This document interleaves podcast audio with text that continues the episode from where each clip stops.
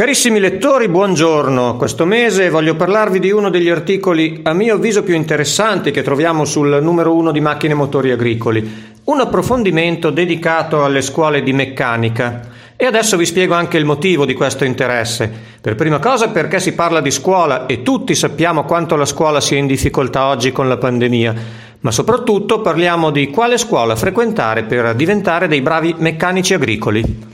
Perché purtroppo scuole di questo tipo ce ne sono pochissime in Italia. Partiamo per esempio dalle superiori, chi volesse fare il meccanico o semplicemente diventare un agricoltore o un contoterzista così bravo da ripararsi da solo le macchine, può sicuramente iscriversi a una scuola professionale di meccanica oppure a un istituto tecnico industriale per esempio, ma non ad agraria dove le ore di meccanica sono praticamente scomparse. E tuttavia neanche le scuole professionali o gli ITIS preparano in modo specifico a lavorare nella meccanica agricola, eh, perché questo è un settore che ha delle caratteristiche molto diverse, per esempio da quello automobilistico oppure da quello dei trasporti. Ce lo spiega Bruno Costa, un docente che si è fatto promotore di un ITS specifico per la meccanizzazione in agricoltura.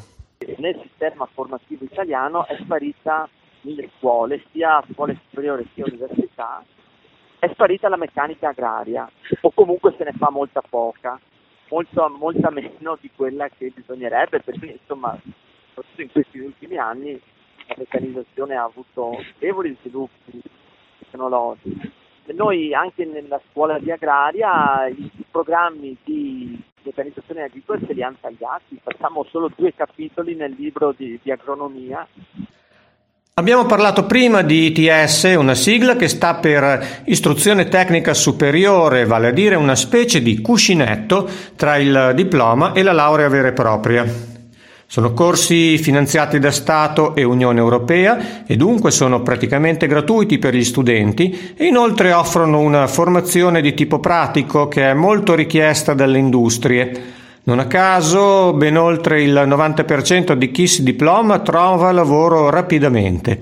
Per quanto riguarda la meccanica agricola, si va dalle fabbriche appunto di macchine agricole ai servizi di assistenza dei concessionari, fino ad arrivare alle officine di contoterzisti o grosse aziende agricole. Mettendo assieme tutto quanto abbiamo ben 3.000 posti di lavoro che sarebbero subito disponibili. Come ci spiega Gianni Di Nardo, che è segretario dell'UNACMA, ovvero l'associazione che raggruppa i concessionari di macchine agricole. Eh, tra costruttori, contoterzisti e commercianti di macchine agricole, quindi anche le officine, ci risultano che siano disponibili circa 3.000 posti di lavoro. Purtroppo, come in tanti altri settori, non riusciamo a trovare le persone da dedicare a, questa, a questo mestiere. Eh, è partita quest'anno il premio Alberto Cocchi. Alberto, giornalista, inventore del McAgri Jobs, eh, ha lasciato eh, le disposizioni eh, di organizzare un, uh, delle borse di studio per i ragazzi delle scuole e quindi da quest'anno eh, partono queste borse di studio appunto che si chiamano Premio Alberto Cocchi cerchiamo in questo modo anche di fare interessare sempre di più ragazzi a questo tipo di attività. Al momento, da quanto ne sappiamo, ci sono due corsi ITS specifici per l'agricoltura.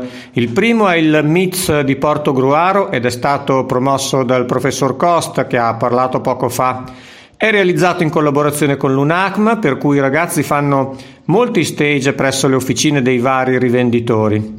C'è poi un altro ITS che è quasi identico, si chiama Maker e tiene i suoi corsi in Emilia-Romagna. Rispetto alla scuola superiore veneta, però, è più orientato alla fabbrica e alla meccanica in generale, ma eh, comunque anche alla meccanica agricola, tanto è vero che fra i partner troviamo anche il gruppo Argo Tractor. Lasciamo allora a Federica Iotti, referente del Polo di Reggio Emilia, il compito di spiegarci in cosa consistono le lezioni e perché questi corsi sono così importanti.